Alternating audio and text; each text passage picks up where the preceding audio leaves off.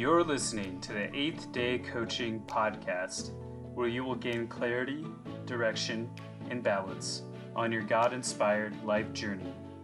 I'm your certified professional coach, Chad Etzel. I often get asked questions why eighth day coaching, or what does eighth day coaching really mean? And because this is the eighth episode of the podcast, I figured this would be a great time to share the vision behind what I'm doing and explain the title of my coaching business. Now, when I was in coach training, I was thinking about titles, and I really wanted a title that was biblical, but not something that was overly explicit that identified me as a Christian, mostly because I wanted to be able to reach all people, not just Christians. But I still wanted my coaching to have a God inspired backbone to it. Now, I was attending Mass one day, and the priest was giving a homily and he was talking about the book of Genesis because that was in the, the readings. And he mentioned that after the seventh day, on the eighth day, was when God initiated his plan of salvation. And that's when it hit me. This is it. In order to understand what I mean by eighth day coaching, I want to give a quick lesson on the meaning of biblical numbers because it, it wasn't just that inspiration moment within that particular homily but it was there's there's much more to it and i had an understanding of this based on my degree in theology. Now the ancient hebrew people those who wrote the old testament they believed their numbers had a significance beyond their quantitative value. Now what does that mean?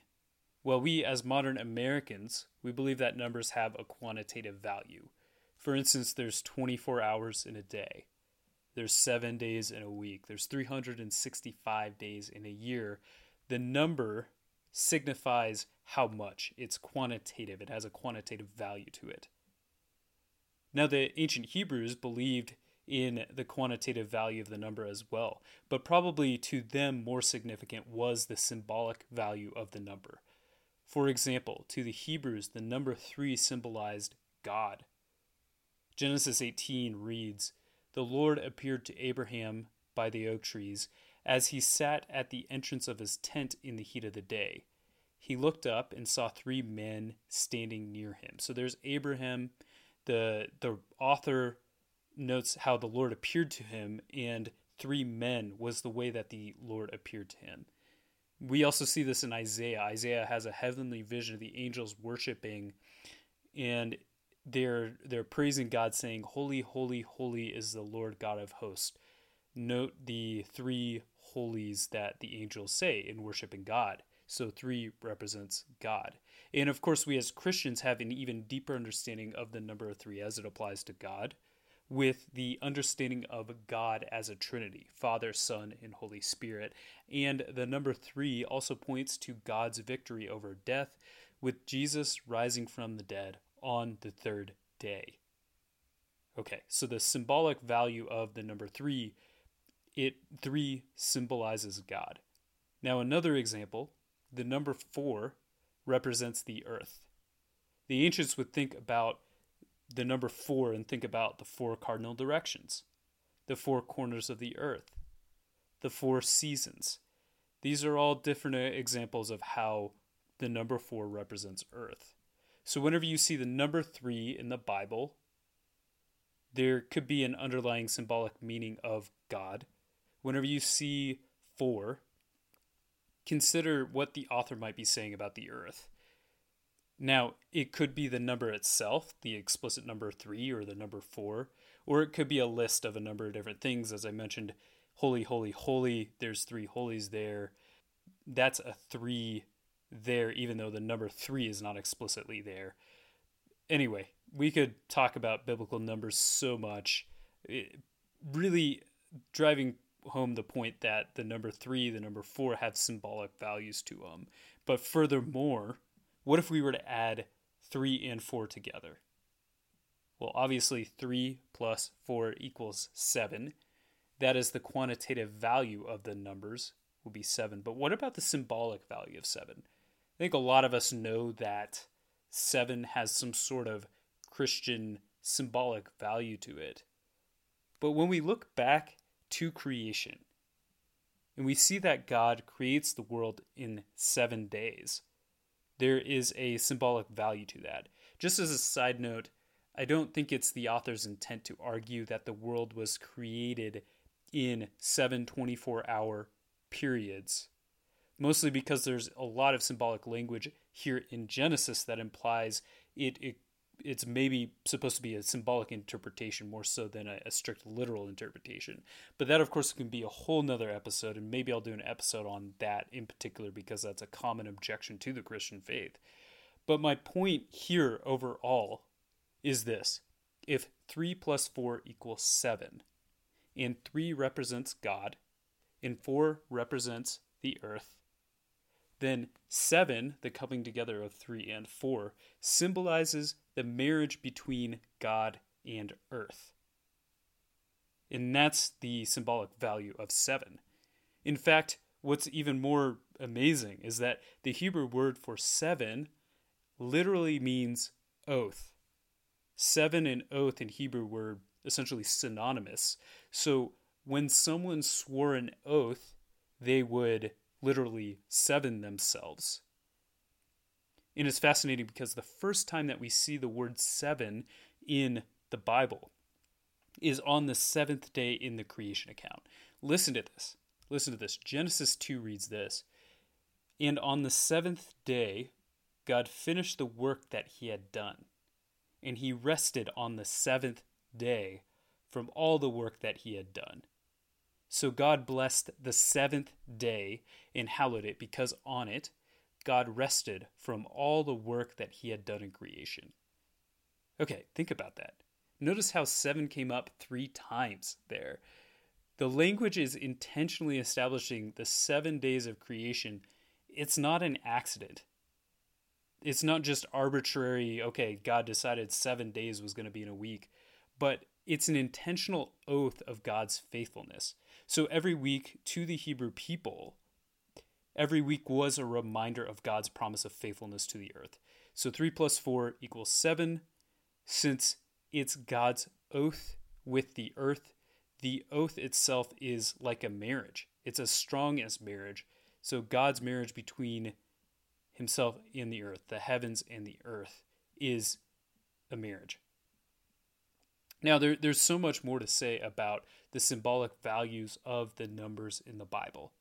But for our purposes, let's just stick with understanding the, the symbolic value behind 3, 4, and 7. But why eighth day coaching? What's the significance of day eight after I've really drilled in the importance of seven? Well, it's because eight is one more than seven. That's a quantitatively obvious statement there. And seven is a symbol for time. So it's like seven days in a week. Therefore, eight being greater than seven, eight is a symbol for eternity. So seven is a symbol for time, eight is a symbol for eternity. In addition, while God creates the world in seven days, the eighth day is when God puts his plan of salvation into play, kind of like that, that homily that I mentioned earlier. And of course, Jesus rises from the dead on the eighth day of the week. So if you turn to John 20, verse 1, it talks about Jesus is rising from the dead is on the quote first day of the week. So it was the, the day after the seventh, so that would be the eighth day. So the eighth day is the day of the rex- resurrection. So this is my goal with eighth day coaching. It's to keep these sorts of things in mind. In eighth day coaching, we stay focused on eternity, salvation, and the resurrection. Beyond simply going after whatever it is that we want, we allow God to inspire our lives, to God direct to direct our lives. Now, the coaching world provides such great skills, such great training to be able to enable us to pursue our dreams, whether that be personal finance, time management, health, relationships, and so on. And these things are very good. They are all God given, they are all God created. But we are all called to allow God to direct our lives rather than just be self reliant driven or self fulfillment driven. And I, I would also like to add here we can understand eighth day from a secular perspective, but it's not anywhere near as deep. From a secular perspective, entering into the eighth day could mean getting beyond the seven day grind.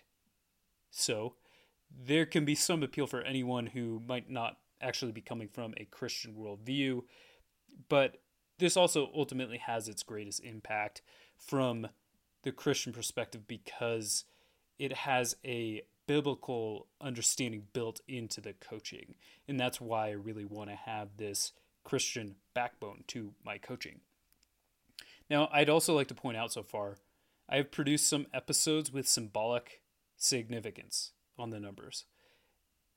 Episode 3, I gave you three steps to gain clarity and direction on your God inspired dreams. Again, 3 symbolizes that 3 symbolizes God, and I want to allow God to be the center of that episode. That's why it's your God inspired dreams. Episode 4 is four simple ways you can save thousands of dollars.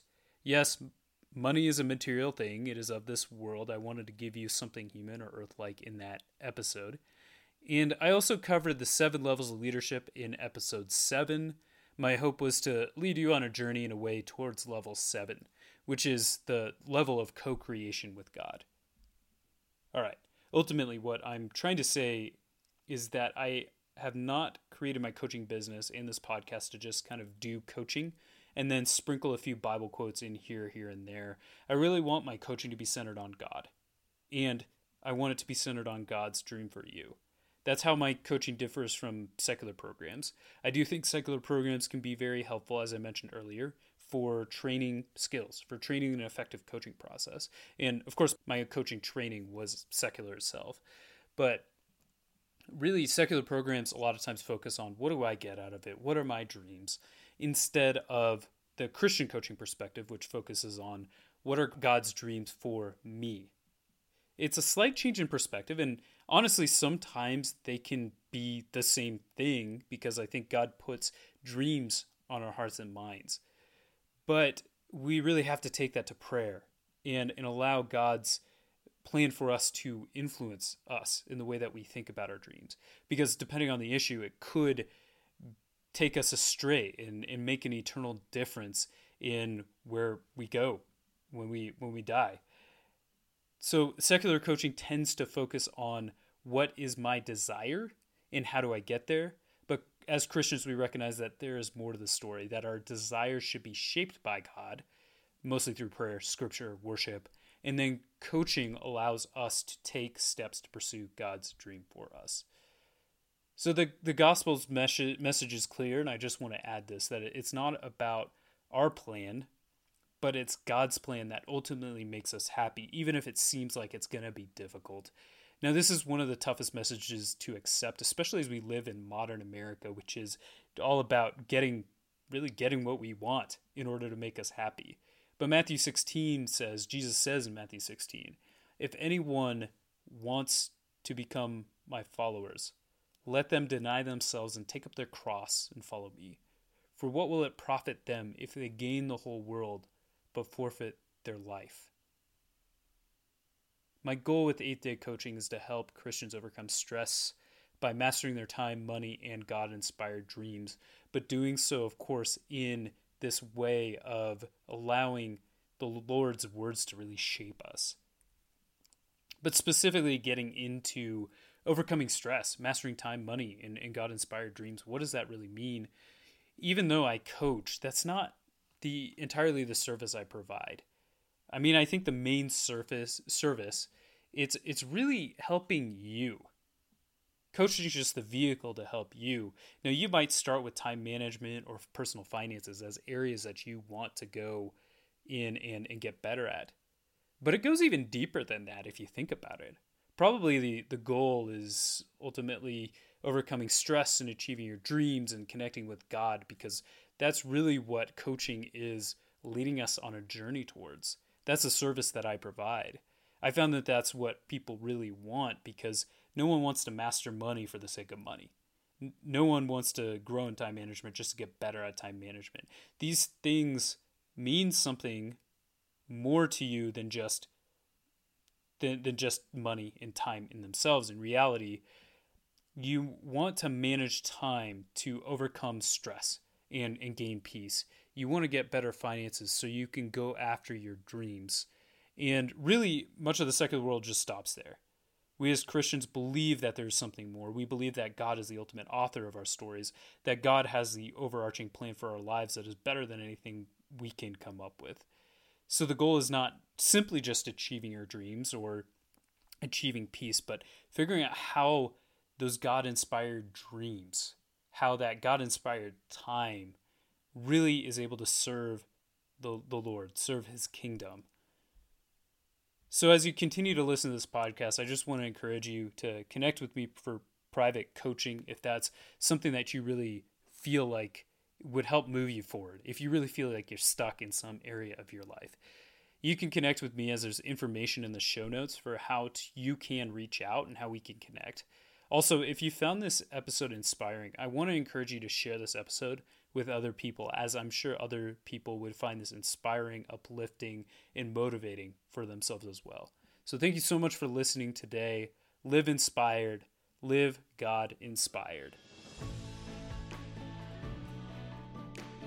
I deeply appreciate you tuning into this episode of the 8th Day Coaching Podcast. If you got any value out of this episode, be sure to like, subscribe, and leave a comment or review. Also, Check out the show notes for any resources I have mentioned, or ways you may want to connect with me for any questions you have, or to get more information on how I can coach you personally. Live inspired. Live God inspired.